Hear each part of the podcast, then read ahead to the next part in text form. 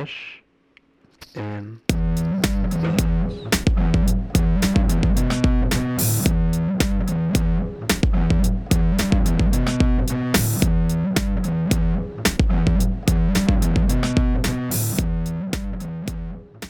All right, welcome back to another episode of Fresh and Buds. I am your host, Tommy Fresh, and you guys are all my buds forever and ever. And I am joined by somewhat of a bud, I would say, more of a troll, uh, Mr. Mo Bogsley, aka Mark Johnson. How you doing, buddy?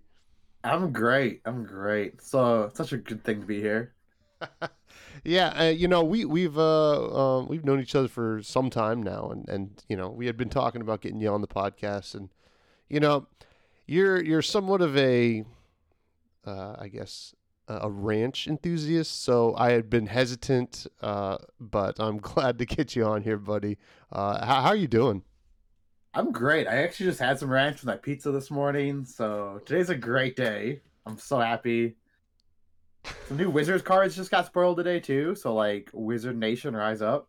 Oh yes, oh yes, oh yes. Uh, we'll we'll we'll get back to whatever this ranch is uh, uh, at the end of the show, but uh, I, I do want to before we get into it, I want to thank the sponsor of the show, which is the Patreon. All of you patrons out there, I have a Patreon. Uh, we get a little silly on there. Um, you know, you can hop on, listen to some bonus episodes of me talking to myself, and and then you can also kind of uh, you know help me you know, come up with some cool things to do on the YouTube channel, um, which I'm, trying to build up right now. So, um, let's get into it, Mark. I want to learn a little bit about you. I want I want the world to know about you. Tell us Let's about your humble beginnings. Oh, so um I started Flesh and Blood around Monarch. I started with the Blitz decks. My first ever Blitz deck was Levia. And I thought Smash with Big Tree was the coolest card in the world. I love the art, I love the flavor. And then I realized it's just not playable and it made me really sad. So I jumped over to Chane I fell in love with Chane. Shadow Heroes in general are just sick. They sure are. They sure are. Um, Chane. So I, I had a similar beginning as you with with Flesh and Blood anyway. In terms of, you know, uh, I I loved Levia and Chane. I was like, these are way cool. I, I did like Boltyn too, but Prism, mm, Garbaggio. But I agree 100%. Yeah, I mean, uh, you know, I, I've I've said it a million times now, but it was just it just turned me off that anytime I was on the Prism Blitz deck, that Levia would just you know spank me because everything had Phantasm. So, yes. but um, let's let's go into a little bit before Flesh and Blood. Uh, what are your history like? What is your history with uh, TCGs in general? Yeah, so my first TCG was a TCG called the World of Warcraft trading card game, the WoW TCG. Uh, I started that because I started to play WoW, and I realized in the WoW TCG you can get like in-game stuff from the packs. Oh, So I was like, I'm gonna start cracking these packs and try to get some like in-game mounts or whatever. Uh, and then I just realized the game was a ton of fun, so I started playing the WoW TCG. Uh, started traveling for events. Uh, sadly, that game is no longer with us because of Hearthstone. So Hearthstone kind of killed Oh. that game.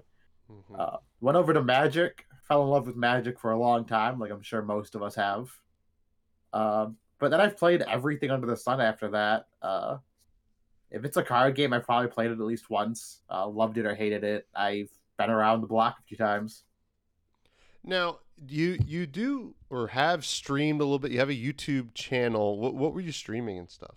Yeah, so I used to stream on Twitch. Um, I streamed a lot of Dead by Daylight and this game called SOS. It was a 16 player battle royale, but it wasn't focused on the battle royale part per se.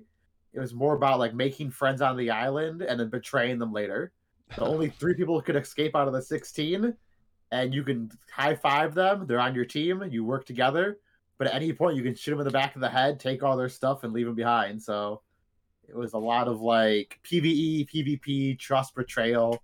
If you saw the same person twice and you know you killed them last time, there's some tension. So it was fun.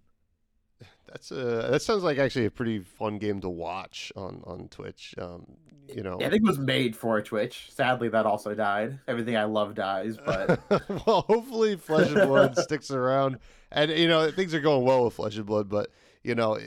I guess there's always a chance, but it's not looking like it right now, and and I think uh, that's pretty good. Now, in terms of watchability on Twitch, how do you feel in general the um the I guess viewability of tournaments has been on the internet for Flesh and Blood because it, we have high, like it's high praise. You know, we have amazing casters.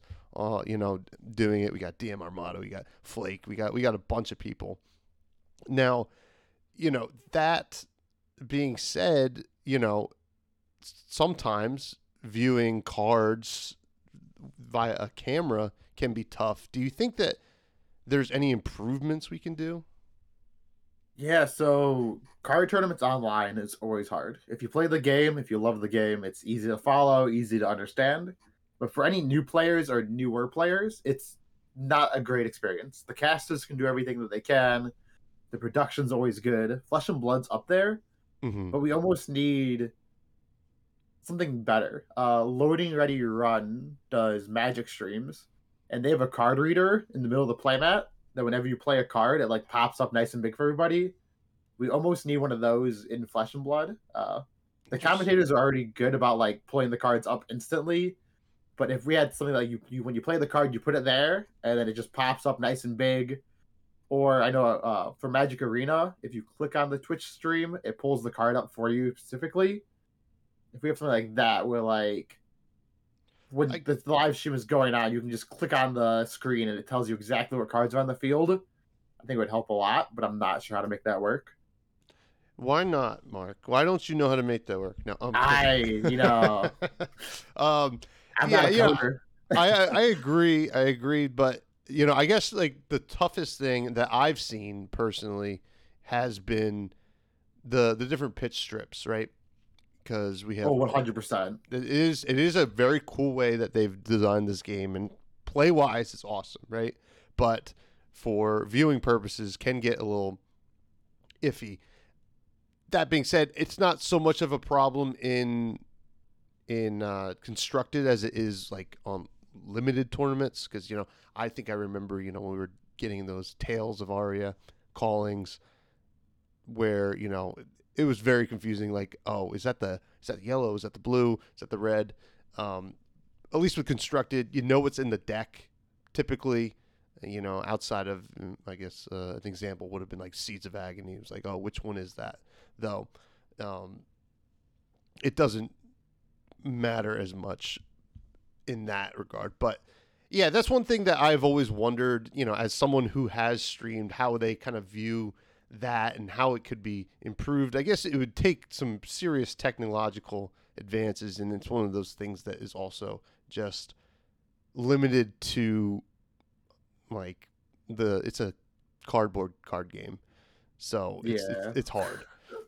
But that being said, you know, you're very competitive flesh and blood player. I would say. Were you were you that competitive in other TCGs?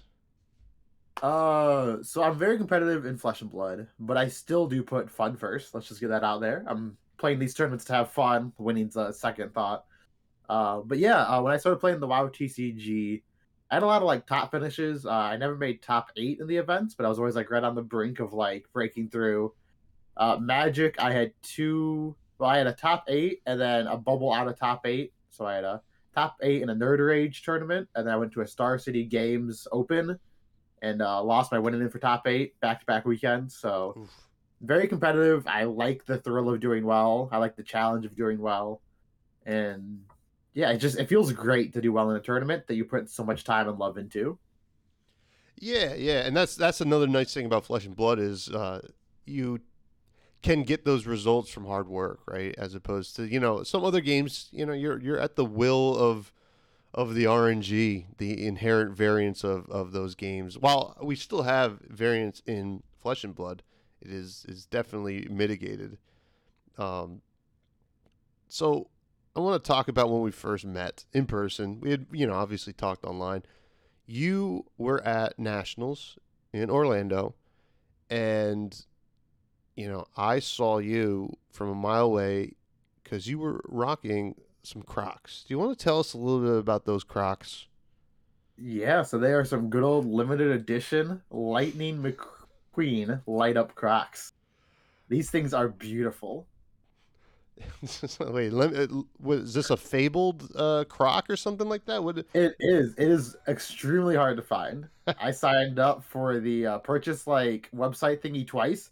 Did not get selected to buy them either times. Had to go to eBay just to find them. Are you serious? Actually, I would hundred percent serious. I paid hundred and ten dollars for those Crocs. Um. Okay. All right. Well, I understand why you wear them every single time now.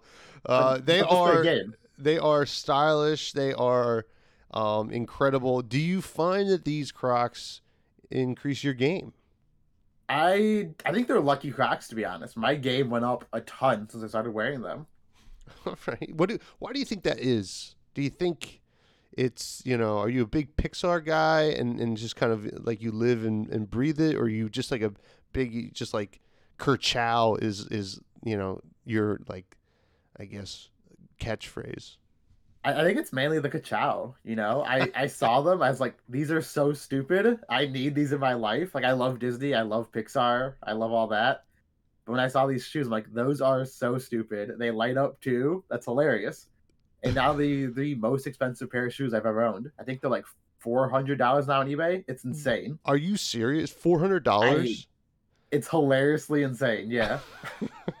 this is like so wild because we I mean I am so out of that world and I think probably most people are so out of that world. The fact that Lightning McQueen Crocs are four hundred dollars is insane. Now are they on a um are they on a reserved list? Uh will they never get reprinted?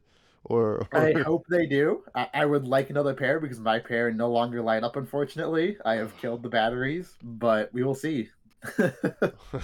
All right. Well, hopefully Disney Disney gives that to us. We need the reprint, Disney. we do. Oh.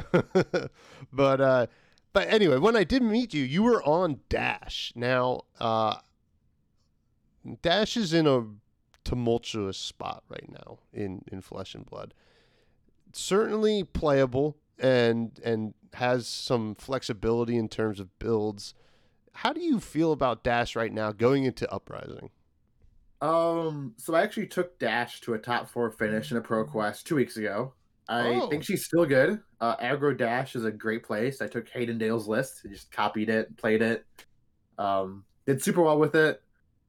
Uh, the problem with Dash is there's a lot of item hate, and as soon as players start playing Dash, the item hate comes out with it. So Yeah. I don't think she's ever going to be the best deck because of it. I don't know why she's so hated by LSS, but there's so much item hate out there that it's rough to play her. But no, but she can she can go mid range, she can go aggro, she can go full control. You can do so much with her toolkit that I think she'll always be right on the brink of being good. Mm-hmm. Yeah, yeah. I, I, you know, she definitely falls into that category of, hey, this will, this could never be top tier because you can't show up to an event with people prepared for it and to and do well. You know, it's it's a lot like Kano, right? Which we'll get to in a bit. You know, if people are expecting Kano, you're just going to run into high AB all day, and that's a very tough task.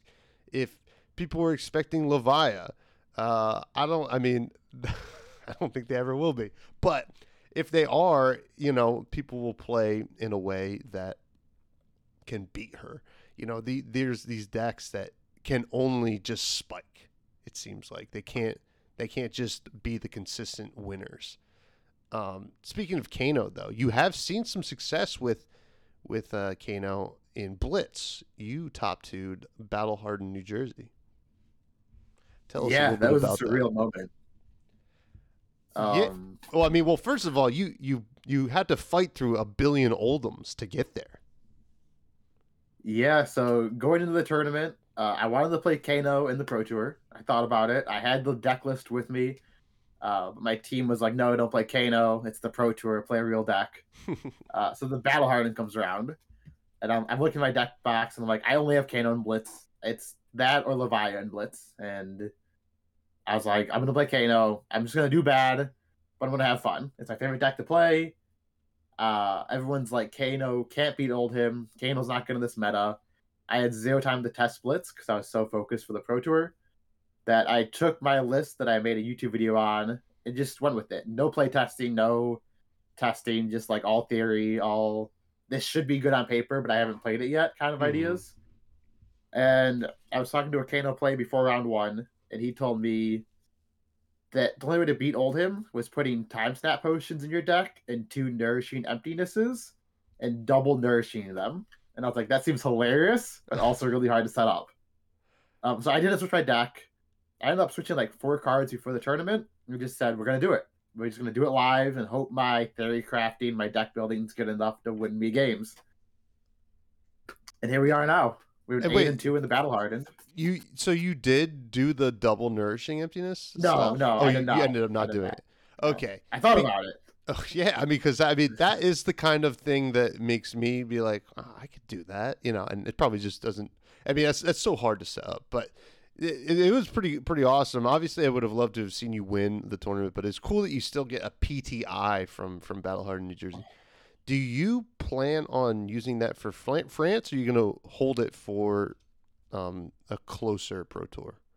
So I wanted to go to France. I was all excited uh, when I made top two. I was actually like, "Oh my god, I'm going to France! Like I'm locked in." Uh, but I just got a new job, and I have a cruise planned for that weekend already as well. So there's just no way that I can swing going to France, unfortunately. Uh, so it looks like that would be my Worlds invite if I need to use it for Worlds. Oh, true. You can use it for Worlds as well. That's just Yeah, yeah. nice. Uh, If they use uh, constructed or limited elo, I should be able to get out on that, but we'll just see what they end up using. So I'm holding my breath that I can save it. All right, cool, cool, cool. Now, so you you rocked Kano in Blitz, and your your teammates convinced you not to do it in CC for the Pro Tour. Although it seemed to have been a good choice that that weekend. Uh, are you going to be rocking uh, Wizard and CC going forward, or or are you playing around with some other stuff? Uh, I think Kano's in that spot where it's weird. As we said, if they're teching for it, it's hard to win. Uh, my team was on uh, Starvo with AB4, Oh wow! so they assumed all the other Starvos would have at least two, three, or four. Uh, we assumed that everybody would have at least AB2 because Chane was so good. Mhm. You want to be able to block the two and two. So we're like, there's no way they're not running less than two and crown, and already that's like kind of rough for Kano. And then anything else they throw in is rough. Uh, but in the future, I played Kano with the last two pro quests. Uh, went four, two, and one, and missed top eight through to tiebreakers, and went three, three in the other. Um, I think he's really good position right now, and I think with the new set, he's only going to get better. So I'm super excited to see what happens.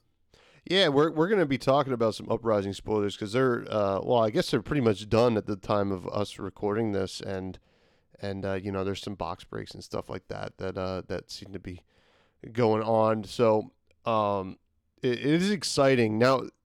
Obviously, Kano in an interesting spot right now, but what about Iyslander? How do you feel about rocking Iyslander in CC? Uh, I've been looking at all the cards. I'm super excited about her. Any wizard is a good wizard, in my opinion. but yeah, if these go wide strategies like the breakout deck, Iyslander just says no, Yeah, and I think that's where you need to be. Um, but again, then she can't beat Oldhim or Bravo or these OG like I can do one thing a turn kind of decks. yeah. So she's in this weird spot of like she's good against the aggro decks, really bad against the Oldhims of the world. So you got to like balance it and Yeah, yeah, you, you have to balance it. She's yeah, it's she's going to be an interesting spot. I feel like she's a little more resistant to the the meta call than than things like Kano, right? Because she has some versatility in her game plan. But uh, it, it will be interesting to see how she plays out. Uh, now you are part of a team. I've seen you rock your team jersey before, and I I was part of your team once upon a time in a little team blitz. Um, but uh, tell us a little bit about Team Ascent. yeah. So Team Ascent is a team of some of the best players in the world, in my opinion. Uh, we have a top four U.S. Nationals finish. We have a second place calling finish. Uh, we actually won four back-to-back pro quests this season. Whoa. Um, so we're just dominating the scene, in my opinion, at least. Uh, most of the guys are from Colorado. Uh, there's two of us from Chicago and one of us from Florida, I believe.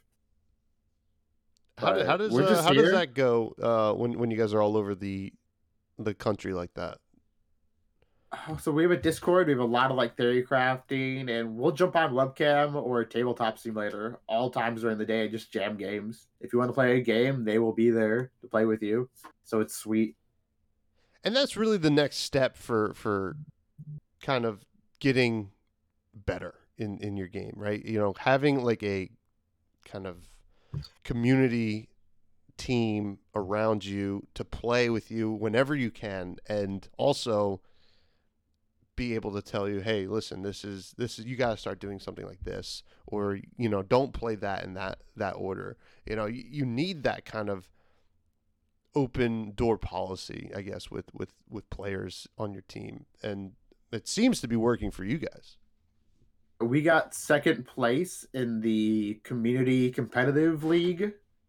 Uh, so that was pretty sweet too. We did really well. We didn't lose a single round until the finals. So I think as a team, we have a bunch of very smart players, very good players. We have limited specialists. We have constructed specialists. Uh, we actually had two of the players in the Battle Hardened New Jersey, both in the top eight. Uh, Easton got fourth. I got second. So just lots of high skill level there. So what you're saying is, look out for Team Ascent. They're they're coming for you. You know. Uh, hundred percent. do you guys have like a rival team? I don't think we have a rival team really yet. Uh, we are sponsored by Hometown TCG, Okay. and I would assume he would say our rival team is Louis' team, uh, Okay. just because they have a podcast together. But you know, I don't makes think we have an actual, actual, you know, rival. Yeah, well, you know, um, whenever I get a team, um, team buds, mm, I mean, we we won't even need rivals. We'll just be a dynasty. So it's not even, you know, we don't even need to go there. Um, now we're gonna get to my favorite part of the podcast, the fresh faves. Mark, this is a segment where I ask you some of your favorite things in Flesh and Blood, some of your favorite cards. Are you ready? I'm so ready. First, who is your favorite hero? Uh, so this has changed since I started. Uh, I started with Chane, big lover of Chane with all that cool stuff you could do. Uh, but I think it's just Kano now. I think it's hands down. Just Kano is the hero that made me begin the game. To be honest, I was watching uh, LSV, um, Mhm. in a Channel Fireball video. He was doing Kano verse. I don't even know what it was. Watching that video of Kano doing Kano things, I'm like, what is this game? How do I get started playing? And then I realized Flesh and Blood is not all Kano, and there's a lot of other stuff you can do. But Kano is by far my favorite. I would say a minority of Flesh and Blood is Kano, but it is a very scary uh, segment of, of every meta that that he's played in. Uh, what is your favorite weapon? Um, I'm drawing a blank right now on weapons. This is embarrassing. Uh, Uh, I'd say the pistol. Oh, The Dash's pistol is such a cool mechanic. What does Hexagore even do? That's like the Blood Debt one, right? yeah, it's the one that wins games. Swing for Uh, six. Yeah, swings Yeah, for yeah. six, and then you take damage up to six damage, depending on how many blood debt cards you have in Uh. banish. When when you have six cards in blood debt or in banish with blood debt, you know it's swinging for six, no damage at you. So Oh no, I Just- hate either. That seems like a great card. We should play more of those. yeah. All right. So your favorite weapon is the was it Teklo Plasma pistol? yeah, pistol. I have like five of those in cold foil. Whenever I saw them for cheap, I just bought them. I love that card so much. It is really, really cool. It was really cool. Now, though, don't let Capolo hear me say that because he's just gonna rip me a new one in the Discord. Now, what what is your favorite equipment? Uh, equipment. It's tied between two of them actually. Uh, one of them is Carrion Husk. Uh, it's my first cold foil equipment I ever got. Uh, I won the road to nationals, traded the tunic for a bunch of cold foils, and Husk was one of them. Uh, or it's Talismanic Lens, which is a card a lot of players have to read when I play against them. But I love that card so much. I love cards that my opponents have to read. That is my favorite part of the game, and I know what Talismanic Lens does. Op two, right? Yep, instant speed, opt 2. It's sweet, but it's to the point. Like it doesn't do a ton, but opting 2 is great. You know, it just it just does what it needs to do. Now, what is your favorite, you know, run of the mill card, your non hero, non weapon, non equipment card? Like your instance attack actions, non attack actions. Um so there's a lot of ways I could go with this. But I think the simplest one would be Aether Wildfire. That card is putting Kano on the map. Oh yeah. And it, it feels great every time I cast it. Like Aether Wildfire, my opponent's face is always like, Yeah, I lose. And it just feels great. You know, in my limited time messing around with Kano, which I've started to do, it I both love and hate that card because I don't hate it because of how it plays or how good it feels to play it. I hate it because I feel like I'm looking for it in my deck so hard. I'm like, where are where is this card? You know? Uh, so- my my second choice would be first edition foil Blazing Aethers. Oh my Uh, god, yeah. Just because of the flavor text. Do you know what the flavor text on I that do- I It's do not. Only on the first edition foils. Really? What is yeah. it? I believe it says, "Ha, you thought you were gonna win," or something along those lines. And it's only first edition foils, and I need that so badly. Oh, that's really cool. Was was that like the only kind of change in uh Arcane Rising that they had? As far as I know, it's a one of a kind, like first edition foil only flavor text. I don't know why, but that's what I've seen. And I'm like, that is so cool. Yeah, yeah, it is. It is really neat. Um, I, I didn't even know that. That's that's pretty cool. um, I'm gonna have to be on the lookout for that. Absolutely. But that was the fresh faves. Thank you very much, Mark. We are going to get to our main topic today. Uprising spoilers are here, and I'm excited. Are you excited? I am, but I'm not. Uh, the set's not what I expected, but I can't wait for Vegas. So Yeah, Vegas is gonna be awesome. I, I can't wait to just play with the cards because I'm gonna have a little more of a connection to them, I guess. And Yes. uh, yeah, yeah, that's that's pretty much it. Because like it's like it's all fun and good. In in Flesh and Blood, I feel like the power level and like I guess I don't know how good it feels to play with these cards doesn't come through sometimes when you read them. You actually need to play them, if that makes sense and yes, and um, that'll be fun on, on Friday when, when we're doing the world premiere. But what what are your thoughts on the uh, our our three heroes? First, uh, let's talk about Dromai. What are the initial reactions to Dromai? Because you know it's it's the dragon lady. She's making dragons, and she's all about red pitches. Uh, you know, kind of like a cycle like. Uh, the prism was on the yellow yellow pitches, and I I imagine we're getting the blue pitch illusionist in probably a year Mhm. or so. yeah. Uh, she's interesting. Uh, because a lot of her dragon making cards are three, four, five, or six. So her dragons are not cheap to get out there. So you need a lot of blues in there, but she also wants a lot of reds. So you're this like weird mix of like you need red heavy hands early to make the tokens, we need the blues to cast the big boys. Um, so it's Yeah. interesting. it, it, it is interesting. It feels like to me, uh, just my initial reaction is that th- that's on, like all your reds are just going to be the invokes in the deck, right? And then also, I feel like some, well, I guess it's not that much of a cost, right, to play the really expensive ones because they're legendary, and Mhm. and you know you can only have one one in the deck. So like, yeah, I'm, I'm looking here at uh, uh, Dracona Optimai, right? The the six cost one, which is super super powerful effect, right? You know, it's the invoke is six, but you're getting a six attack, six health dragon.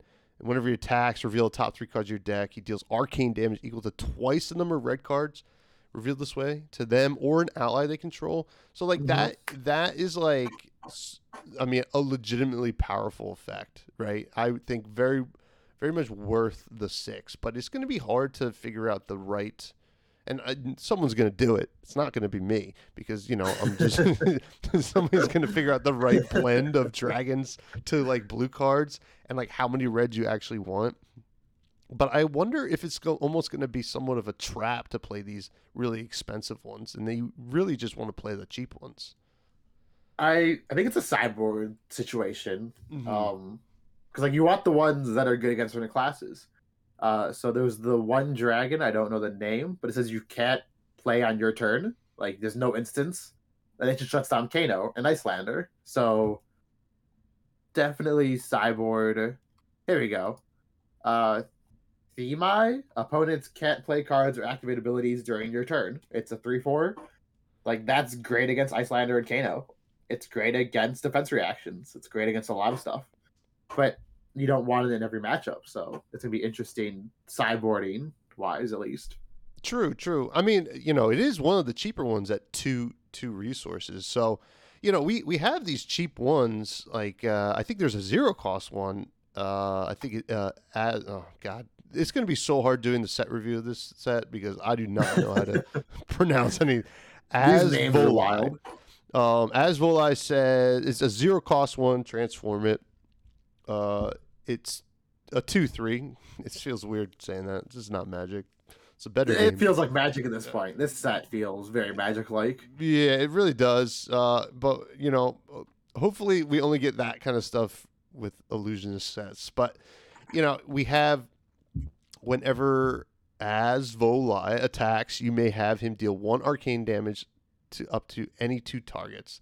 That seems like the one you want a three of, right? A zero cost, like easily just pop uh, or, or transform a, an ash into this and and kind of get that incremental damage. It seems great on paper. Uh, looking at that, it seems like a great time.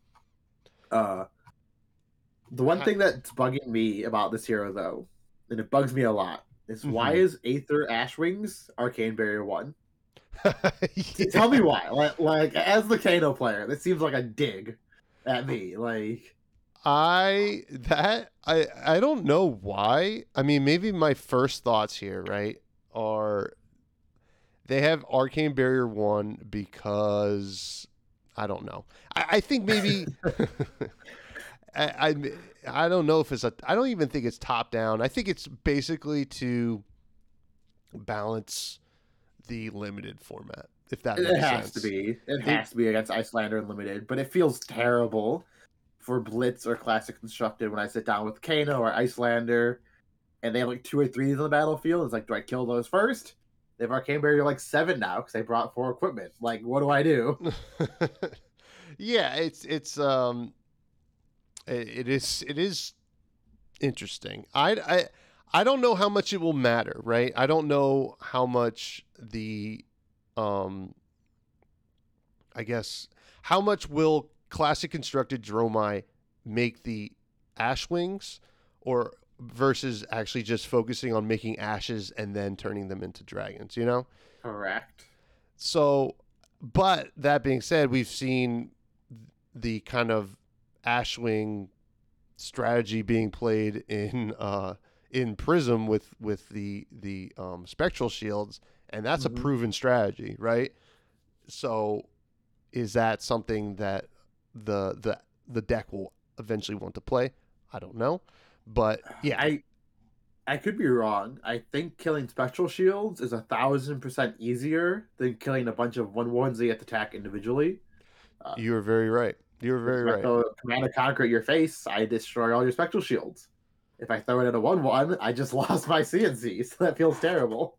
Well, well, you you get to block it and pop it with phantasm.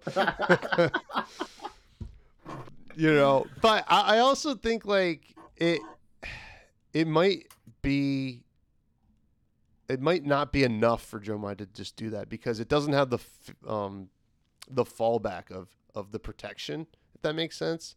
Like it's it's like a lot to put that out like put a bunch of those either Ashwings out with no fallback plan. I feel like it's gonna want to get those big dragons out. I think, but I could be totally wrong. Um, we will see. But that's. Dromai. Yeah, and the Dromai's cool. marvels. let's touch on the Marvels really fast. These dragons look amazing in full art. They're so beautiful. I know, I know. I would, I don't, I forget how hard or easy it was to like in terms of per pack or per I box. I thought it was super hard if I remember right, but I Oh, could boy. be. I thought it was like harder than Fables. No, am I mistaken? It might be, but uh, I mean, I'm gonna be, I'm gonna want all of them. That's the real problem. That's my wallet is already screaming, and I haven't even bought it yet. So I'm, I'm looking at this Invoke Nekria, like the the like kind of like shadowy dragon thing, and I'm just like, that's in- incredible. is that the water one?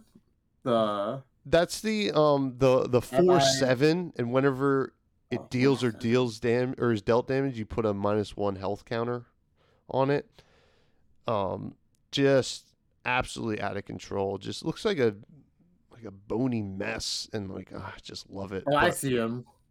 That looks bad. It looks like a Levia card almost. It looks It- like it really does. shadowy. Oh, so I cool. The art in this set is sick. They're killing it with the artists.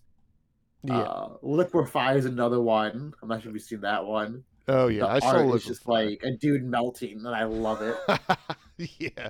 So hey, that's Dromai. I mean, it's dragons, whatever. I, I, I am interested to see how it plays out. I, I'm really interested to play with it in limited. I think it's actually gonna be really fun. Um, but for constructed, I to be my my thoughts are maybe Dromai uh, is still not the illusionist you want to play. I think maybe Prism's just better right now. But we, we will Prism see. got some sweet tools in this new set, so I agree with that. She's got some new cards. Uh. The new defense reaction, that's all you got, is amazing in Prism. Like, Oh. it's a yellow pitch. What? So so good, so so good. Now, uh let's move to Fai. Fai or Fey? What do you think is Fai or Fey? Probably Fai. I think Fai by. sounds more badass, but Yeah. Faye sounds more like. It's a, it's a nicer name, right? Like, Yeah, yeah. But I guess if we're looking at Dromai, it's AI. It's got to be Fai, right? the English language is weird. I don't even know. It really is. Um, what about the Wraith language? I don't know. So Fai is is is uh, really intriguing to me. I'm I'm super stoked with Fai. First of all, he he looks badass. Um, so Fai uh, is you know four intellect, forty health. You know, but you could start the game with a Phoenix Flame in your graveyard, and it has a once per turn instant. Pay three resources. Return a Phoenix Flame from your graveyard to your hand activate or this ability costs one less for each draconic chain link you control. So Fai is all about going wide, right? Yes. That's just it.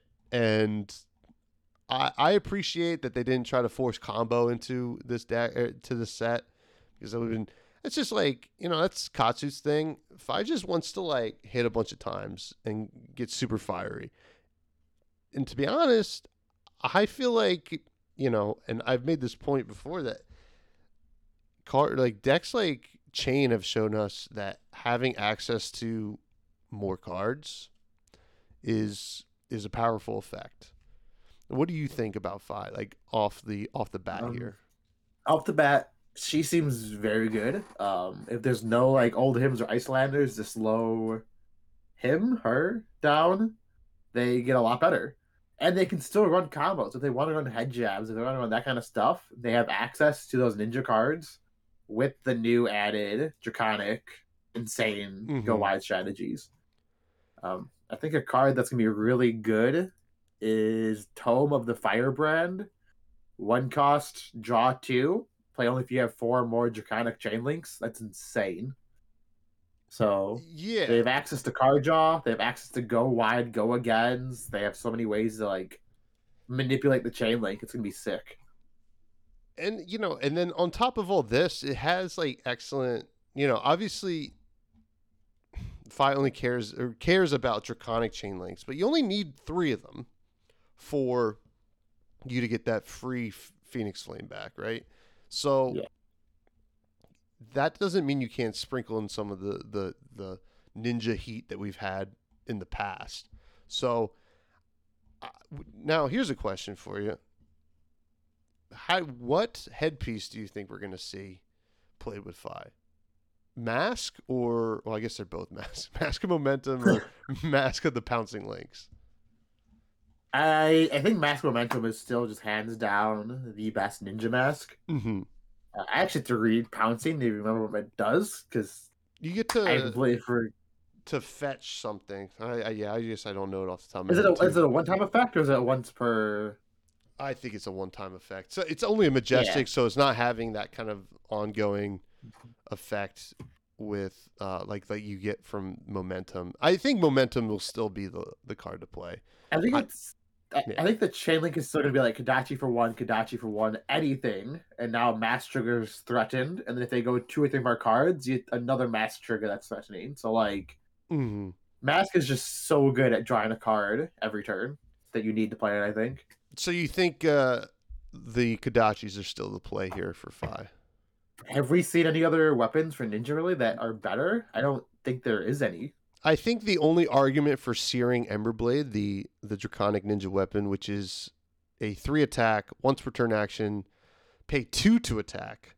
If you control two or more draconic chain links, Searing Emberblade has go again. The only argument I see for Searing Emberblade is that it is a draconic chain link itself, as opposed to the Kodachis. Yeah, I guess But that really just depends if you value the mask trigger because like Kodachi Kodachi, it's a late game threat that forces you to block because one damage, one damage is huge. Uh, it makes the third card you play every turn a must block because mask trigger is going to be there every single time. Mhm. It just has so many utility that it, Kodachis are always going to be really good unless you need those huge chain links for some reason that you need the extra one. Yeah, yeah. Now, I mean, the only problem, and we we mentioned this earlier, was Iyslander seems to really poop on the Fai quite a bit. you know, it's but that's the risk you run anytime you you you play go wide. But five seems to be one of the the few decks that is set up to really go wide on a super consistent basis just with these Phoenix Flames. The Phoenix Flames and the new Fabled. Like, there's so much stuff that enables this go wide plan. Let's talk about the the new Fabled for a second because it just somewhat got spoiled today. Um, because there was a box break, and the guy pulled it, of course. What a Um, coincidence! We say yeah. that like one box and it just happens to be there. That's not weird at all. Yeah. I'm just scrolling up to it. So the Fable is called Blood of the Dracai. It is a draconic resource gem. It ha- it pitches for red. It's a, a it pitches for one. It's legendary. When you pitch Blood of the Dra- of the Dracai, the next three draconic cards you play this turn cost one less. Which, uh, it, it pitches for f- it pitches for four, right? It's- yeah, insanity. And it's a red pitch for when that matters. Like, it's pretty pretty insane. I, I um and we talked about this briefly before we hopped onto the mics, but it feels like the most playable legendary we've had so far, maybe outside of library. I, I would say it's probably the second most playable. I still think Eye of Ophidia Eye of is hands and down the best Kano. Fabled. Yeah, yeah, yeah. Uh, Kano's playing it. Starvo's playing it. A lot of just decks are just playing it because opting is so big.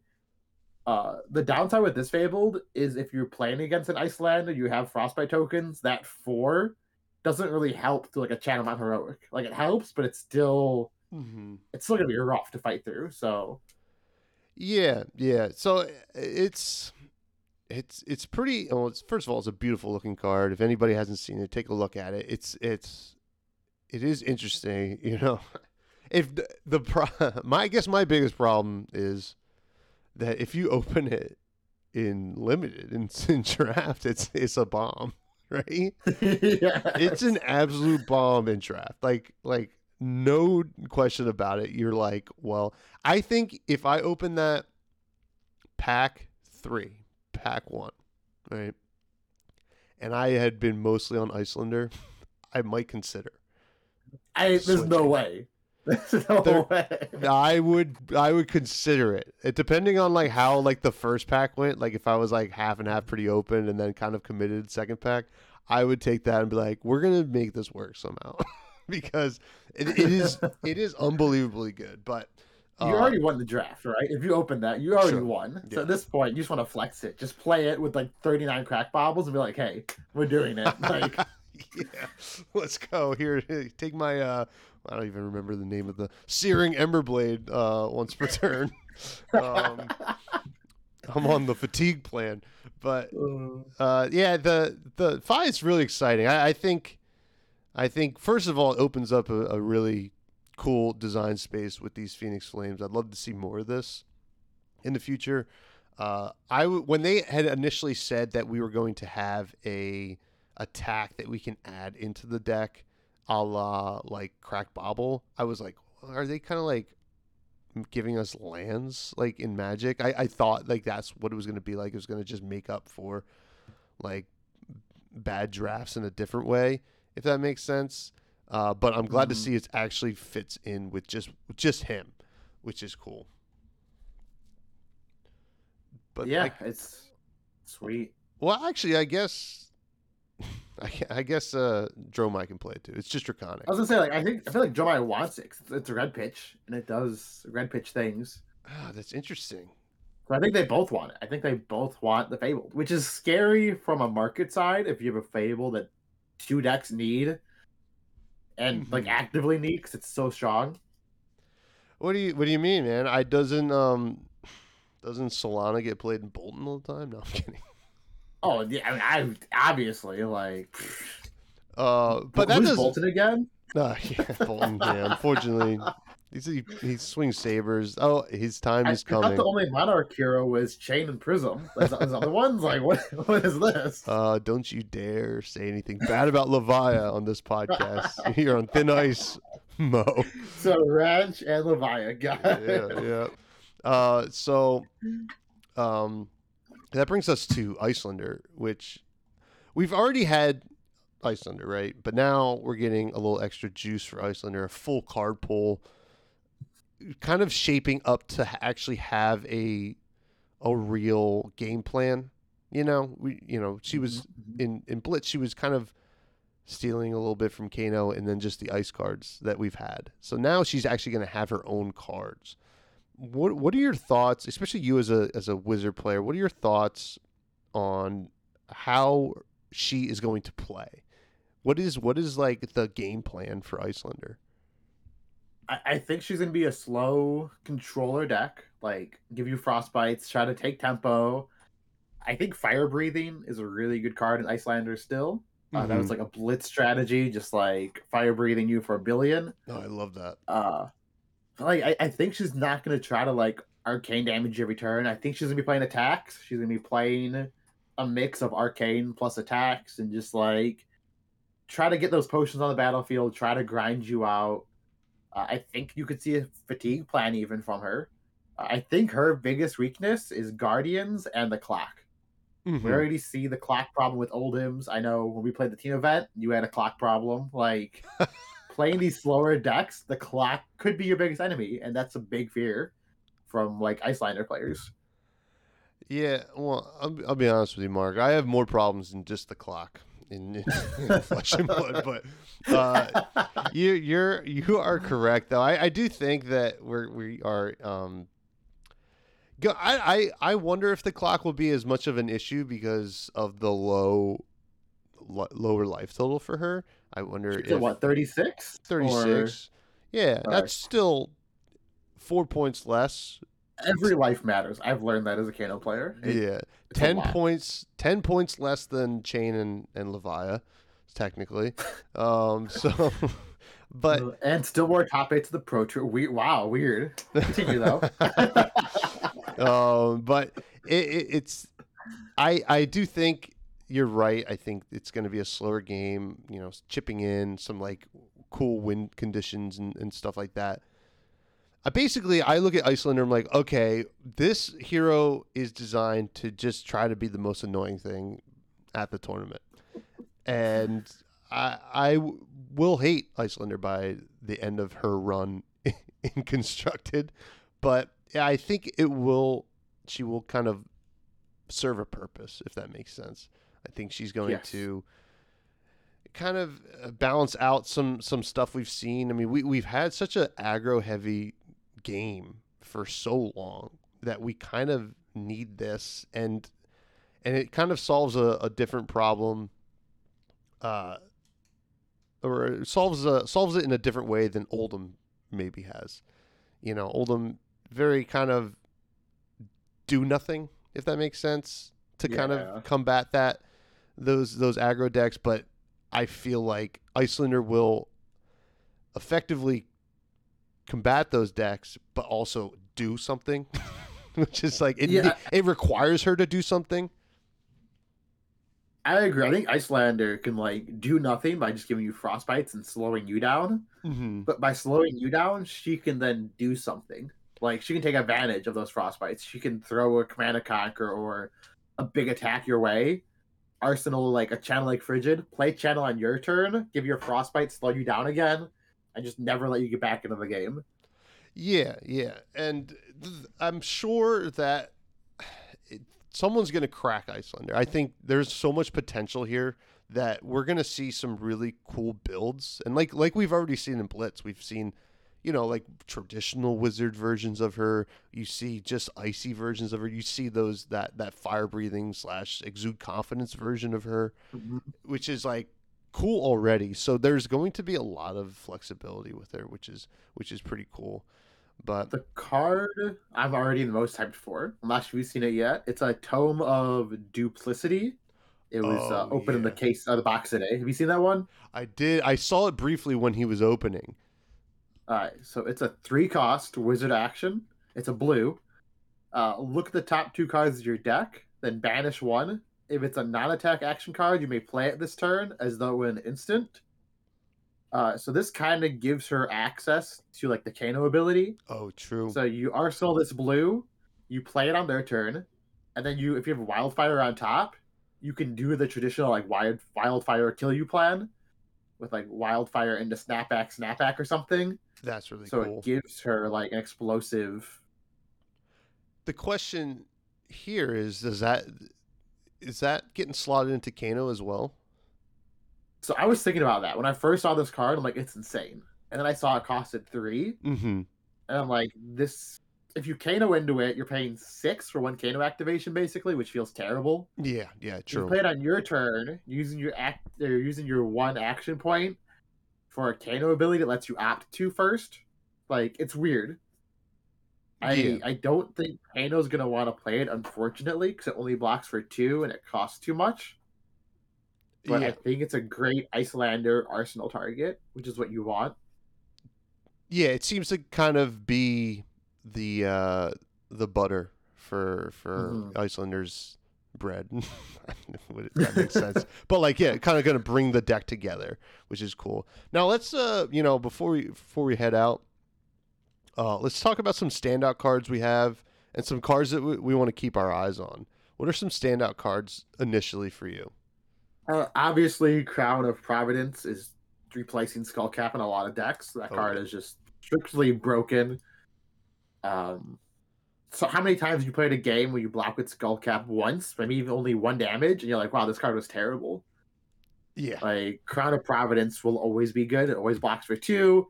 You can always get like a a better ability off the putting a card on the bottom of your deck to draw a new card. So I think Crown of Providence, one of the best new cards. I think Kano's gonna start playing it in Blitz. Um, it's just a really good card, I think. Yeah. I, I agree. Uh, I have Crown on my list as well here for, you know, just so it's going to be a staple. And also, it kind of fixes the, well, it doesn't fix it because Arcanite Skullcap still exists, but it functionally works as a flesh and blood headpiece where it actually cares about like your hand slash arsenal Yes. uh, which which our uh, Arcanite Skullcap really didn't do. So, and I think that's better for the game long term that we kind of stick with that kind of uh, ongoing functionality. So, yeah, and it's going to be insane. I'm I'm slotting it into all my Leviathan decks like right away. It's such a cool card. And how many times have you Arsenal the bad card and you're like, I need this out of Arsenal? Now you can just block for two and get get rid of it. It's huge. Yeah, yeah, it is, it is, and and um, yeah, that's that's that's a huge one. What what else do you got? Uh, Ice Eternal. This was spoiled a long time ago. It's the Iyslander specialization. Uh, XX Ice Fusion. create X frostbite tokens under target hero's control. Then if it was fused, deal arcane damage equal to the number of frostbites they control. Oh, yeah, that Um, card's insane. Just like throw this in Arsenal, play this on their turn, give them four or five frostbites, deal five damage. They can't do anything. You feel great. Like now they they still have a chance to like play like a an attack, right? yes, yes. Yeah, They're, yeah. they're still gonna do something, but Yeah, but but play it on your turn even and just laugh. If you give them five or six frostbites on your turn, it goes over to them and they're like, "I'll pitch two blues and a red, attack you for two. like." Oh yeah, it feels almost better on your turn, right? I, I think it's better on your turn, but if you know you But- play on their turn, you get one on your their turn. Well, yeah, I guess like depending on the deck it's playing against, but yeah, Ice Mhm. Eternal is like absolutely nuts. One one card that I have my eyes on big time is Tome of Firebrand. Uh, Mm, yes. This is the uh, it's a red one for a draconic instant. Play Tome of Firebrand only if you control four or more draconic chain links. Draw two cards. I mean, this card is just slot that into Fai and, and go to town. It's playable in Dromai too, which is which is Mhm. scary. Very very scary. Um, another card that I think is interesting for at least Blitz is the new armor set: the quelling sleeves, quelling robes, quelling slippers. Oh yeah. Uh, I think those cards are being slept on. It's kind of like one turn only armor, but it's kind of like Arcane Barrier, where like, oh, you hit me for one, I'll pitch a blue, block one, block one, block one. Um, Yeah. I, I think that card is good, and I don't think it replaces Arcane Barrier in uh, Classic Constructed, but I think if these go wide strategies are there, you can play a Quill for kind of like Arcane Barrier and the go wide strats. It's like one turn Arcane Barrier, which might be good enough. Yeah, I think Quell is an awesome mechanic. Um, really interesting for like commoner and stuff too, and Mm. and uh, but yeah, I think Blitz is nice to kind of like slot that in and like not have to worry about other slots like wasting other slots on straight AB. Um, Mm-hmm. it is it is really neat, really really really neat. Uh, something I'm pretty, I don't know if I'm excited about it, but Frost Hex, the Affliction Aura, the Iyslander specialization. Yes. Frostbites you control have at the beginning of your end phase. This deals one arcane damage to you. I mean, this doesn't go away unless it's it's popped, right? Mm, let me pull it up really fast again. Yeah, I'm pretty sure it just stays like on a like as like a curse or whatever. Which one was this again? This is Frost Hex. This is the Iyslander specialization. Yep. Yep. It just stays there and they have to deal with it. So you need like aura, you know, disruption or whatever, or, or you, You, know, see the arcane barrier, removal. right? Like it, it sucks, but Yeah. well, also like if you. So you hit the frostbites at the end of your turn, though, right? So like you can just do stuff, and then you don't have a frostbite, and it does no arcane damage to you. Oh yeah, true, true. Uh, so you, you you'd have to clear all your frostbites, but Yes, But then it does again- literally nothing, but it's still a threat that's always there. If you have an off turn, if you want to arsenal that last card instead of playing the frostbite, you will get punished for it. Yeah, I think that's cool. um, it and it, you know it actually works pretty well with the Ice Eternal, right?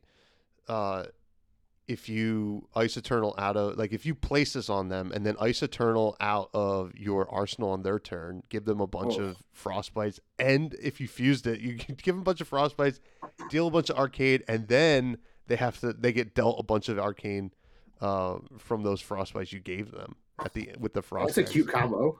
It's pretty pretty Now neat. think of that during a wildfire turn. Aether wildfire them into that, and the turn they still have frostbites to take even more damage. Oh, there we go. All right.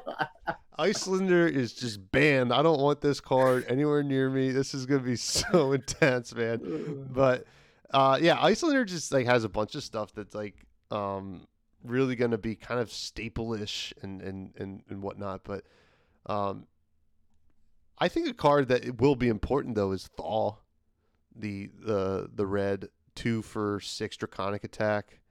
Um, that you can at the if it's in your graveyard at the start of your turn, you may banish and choose one: destroy target frostbite, destroy target ice Hmm. affliction, or Mhm. unfreeze target frozen card. Uh, sideboard card mostly. Also, I'm very mad that it isn't a shadow brute attack, so I can just banish it whenever.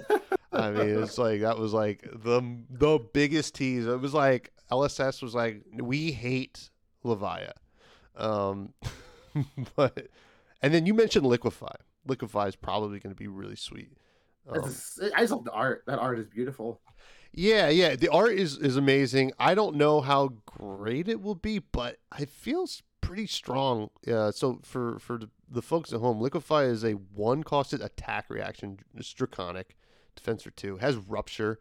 If it is played at chain link four or higher, target attack action card gains. When this hits a hero, put a minus one defense counter on an equipment they control. Then, if it has zero defense, destroy it. Handles uh, Seeds of Agony pretty well. I was gonna say it's kind of. There's a lot of cards that handles that are no longer going to be played, like Crown. Even you can destroy Crown, but Crown's gone. So like, Yeah, yeah. I mean, it, it's gonna. I think it's gonna be scary, right? It's something that you're gonna have to like think about when you're blocking these large com- uh, chain links from from. I, I do five. like that. There's more equipment, not hate, but like ways to destroy equipment. I think that's needed in the game when we keep on getting better and better equipment, ways to Mhm. deal with them. Definitely, definitely. Now, do you have any Um, cards that you are looking out for, like keeping your eyes on a little bit? Uh, I think Rewind is a really interesting card. That's the one wizard instant negate target non attack action card and return it to its owner's hand. That hero Mhm. gains one action point. Oh yeah, yeah. Um, It's a little so uh, I- counter magic going on. Yeah, so I think I'll, I'll keep my eyes on this, not for that card exactly, but for what it means for the future of wizards. It means they're printing counter spells, but not yet. They're still kind of scared. But in the future, we might get like a three cost actual like counter your stuff kind of card. Which would be really Uh, neat. But Rewind is hilarious if they go like six mana dragon and you're like, nah, let's not do that right now. Yeah, like, yeah. I mean, I it's think super good against brute cards, like you know, brute non-attack actions, like the oh ones that god, require yeah, you they discard a card and you're like, oh, that's rough. Like, Blood Rush Bellows, like, oh my god, like how Mhm. bad of a of a of a turn that is if that happens. yeah, they committed everything. They they pitched, they discarded the card. Now they have nothing left to do. Like it's it's a super cool card, and I love the art.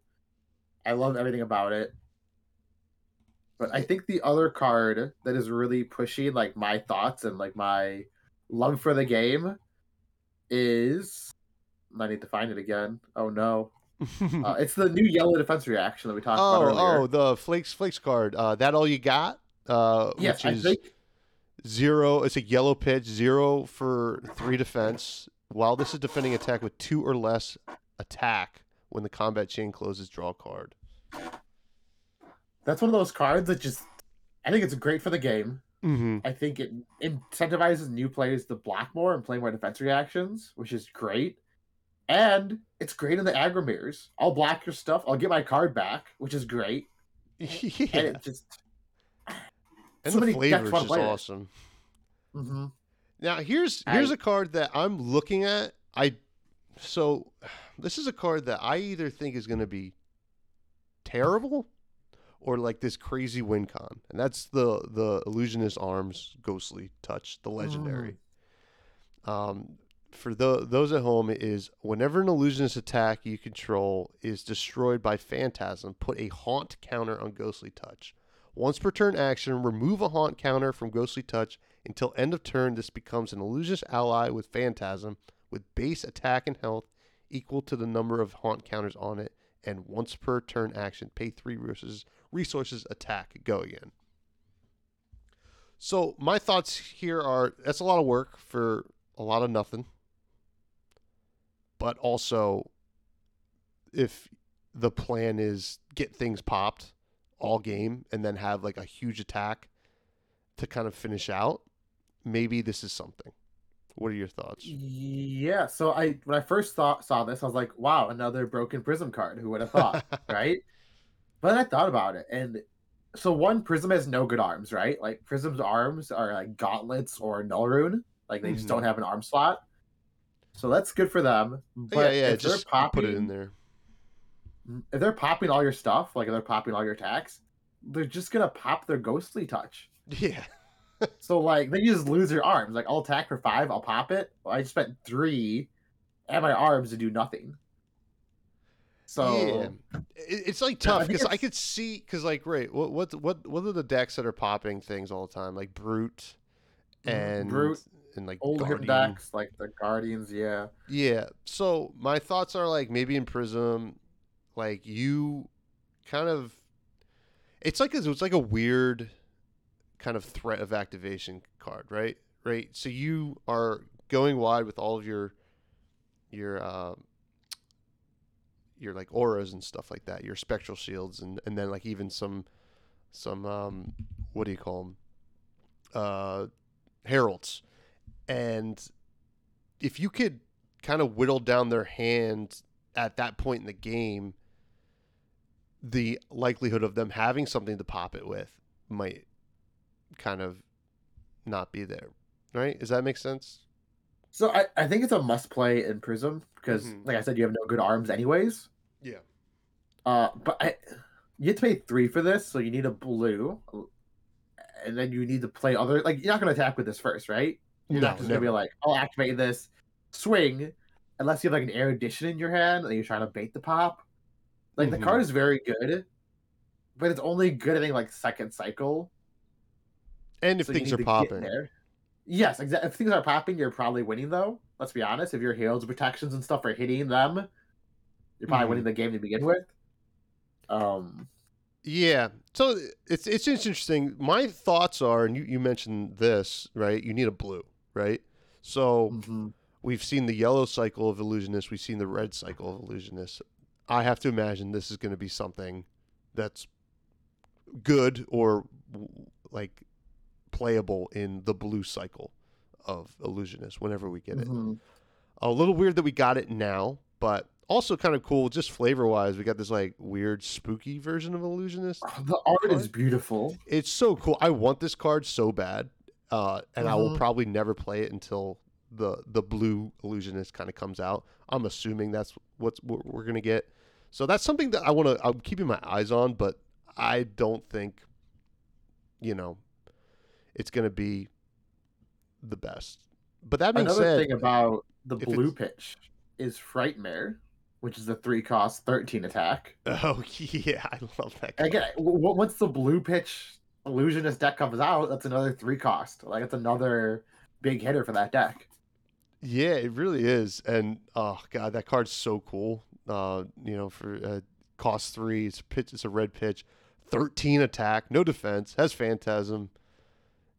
Uh, you can only play it if an uh, illusionist attack action card you control has been destroyed by phantasm this turn. So obviously, they're just setting up for the blue illusionist, right? Like all Yeah, these, like, it's gotta be. they, it just only cares about uh phantasm popping right It's just like spooky stuff which is cool um any any other cards that you know you you got your eyes on or, or that you, you really think stand out Uh, I think another one is Succumb to Winter. It was another card that was open in the box today. I'm not sure if you've seen that one. i haven't tell me what that one does So it's a blue pitch. Who would have guessed? Elemental Wizard action. You know me with my wizard cards. yep Uh, it costs three and it has Ice Fusion. Deal three arcane damage target hero. If Succumb to Winter was fused and targets a hero, destroy a frozen card in their arsenal. If it was frozen and targets a frozen ally, destroy that ally. ooh that's cool. So it's kind of it's a way to destroy arsenal cards if it's already frozen, which we've seen a few ways to freeze arsenal cards already. yeah And it's a way to kill those big dragons with one card. oh that's really that's that's gonna be something that is gonna come up quite quite a, quite a few mm-hmm. times i think It's a three cost, but it's a blue and it blocks for three. So like, I like these interesting. I'm gonna freeze your arsenal, and now it's destroyed. So whenever your arsenal is frozen, it sucks because you want to obviously play the arsenal card. You're planning the big turn, but it can also just get destroyed, and you can't do anything about it. You'll just be sad. Yeah, and you know, we don't want to be sad, Mark. I want you to be sad as an Iyslander player, but um, What one card? Oh God, I'm blanking on the name real quick. That just I just thought of that I am excited to play with. Um, it is a rupture card. What was that first rupture card we saw? Was that Breaking Point? I think it was Breaking Point. I gotta scroll all the way back up here, but I'm also scrolling with you. scrolling together. Oh man, what did they spoil a lot of cards or something? A lot of these. Oh my god. Lava burst? No, that wasn't it. Uh, Could Breaking Point. a website that has all the spoilers? That'd be great. I think there is one, but we, we just don't know what. Breaking Point was um it was it's, it's the TCG player bundle promo. It's the the one uh the red was one cost for five attack, three defense. If it is played as chain link four or higher, it has when this hits a hero destroy all cards in their arsenal. Just a, just seems like a perfect little button to put on your your go wide turns. You know, one for five is a great break point, and on on top of that, you, I mean, we see how good Command and Conquer is. Let's destroy those arsenals. You know. And if they're throwing this out there and it's already chain link four or higher, you've probably already blocked because of mask, right? Like Mhm. mask trigger. If you're playing mask, is there. Uh, it doesn't have to be a draconic chain link either, Yeah. uh, which makes Kodachi Kodachi anything into this scary. Yep. And I it's playable in Dromai as well, which is worth noting. yes, Which and you can uh raise reflex it. You can snapdragons it. So the the chain link doesn't have to end with this card either. oh man, it's uh, it, I think this one's like low key like one of the scariest cards that we're gonna have to face against in these draconic decks. Yeah, the art's beautiful too. Oh, I, yeah. the art in this set might be my favorite art of all time in Flesh and Blood. It really is. I mean, I, I've, I, it's like, it's like a, you can almost expect me to love the art in Flesh and Blood every set, but truly, just like, I just like fire in general, just like plays so well on on the Mhm. card, and then on top of that, I think the sand stuff is really neat too. Um, it is. it- it's really cool. Like it's going to be a nice little bit of uh, contrast for the the rest of the set.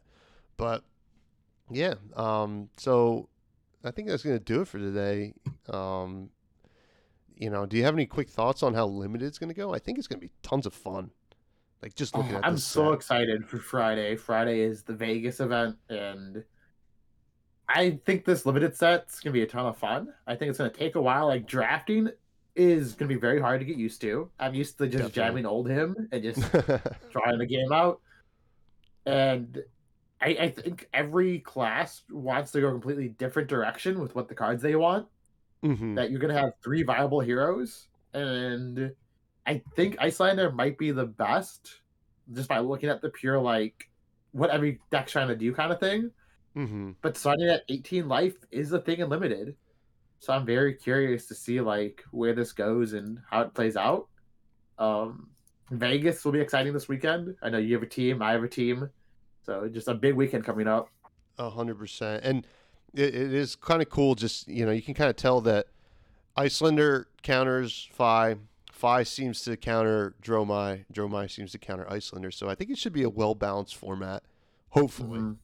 And Hopefully, yeah. yeah, yeah, and also something worth noting. I saw in that box break earlier that Scar for Scar is reprinted in there, which is going to be Yes. such a good first pick. I feel like. So so reprints, that, that's huge. Like this is the first card we've seen really reprinted, isn't it? In another set. Yeah, outside uh yeah. I think that's well, outside of like Dullcap, yeah, I think and and uh yeah, yeah, but like, like for commons, like that means commons can get reprinted in future sets, which I think is sick. I think it's it's good for the game. It's good for the game. Things are great going well. for the game. Yeah. Um yeah, so thank you Mark for coming on. This was a ton of fun. I could have talked about this all day. Can you please plug all of your things? Yeah, so follow me on Twitter and YouTube at Mobogsley. Uh, as soon as this episode goes live, I'll be doing a giveaway for probably playmats, some sleeves, just kind of like celebrating that I was finally on this amazing podcast with this amazing man. So look out for that. Uh, do I do I Uh, have to enter for that? Uh If you want to win, you know, I'll be giving away some playmats. So no, it's no, up to I'll- you. I'll let the good people enter. I don't want to, you know, steal the Um, glory. What else is there? Yeah, if you ever see me at an event, I'll probably be in my Team Ascent jersey, wearing my Lightning McQueen Crocs. I'm always open to talk all things flesh and blood. Yeah, Um, and and you'll probably see him trolling me at some point uh, at any of these events. Now, it's this is going to be interesting. Although I guess technically we had it in Jersey, but you know Jersey was so hectic. But this weekend we're going to have you and Capolo in the same convention center, and if both of you guys come over and start trolling me, I might might just quit the game. I don't know. We'll see. I don't, I don't think I've ever trolled you once in my life. I mean, we were teammates at Team Indy, like we were best friends in Indy in the Blitz event. Um, I took you out to dinner that night to a nice yard house. Oh yeah. when have Oh, I ever trolled you? I don't Oh. see a single situation. Like, Uh, you know, it's it's just just on Twitter already today. Uh, you uh, have and trolled then me. if anybody is going to Vegas, be sure to get a bottle of ranch and give it to good old Tommy. He loves his ranch, so oh don't forget yeah. about that.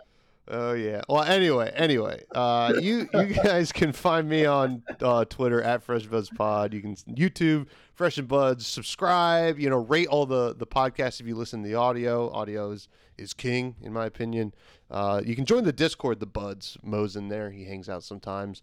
Uh, we talk about all kinds of fun stuff. We ha- we get games jamming all the time. We have a you know looking for game channel where you know we got we got a bunch of cool guys and guys and gals always playing there, and um, uh, I'm always hanging out as well.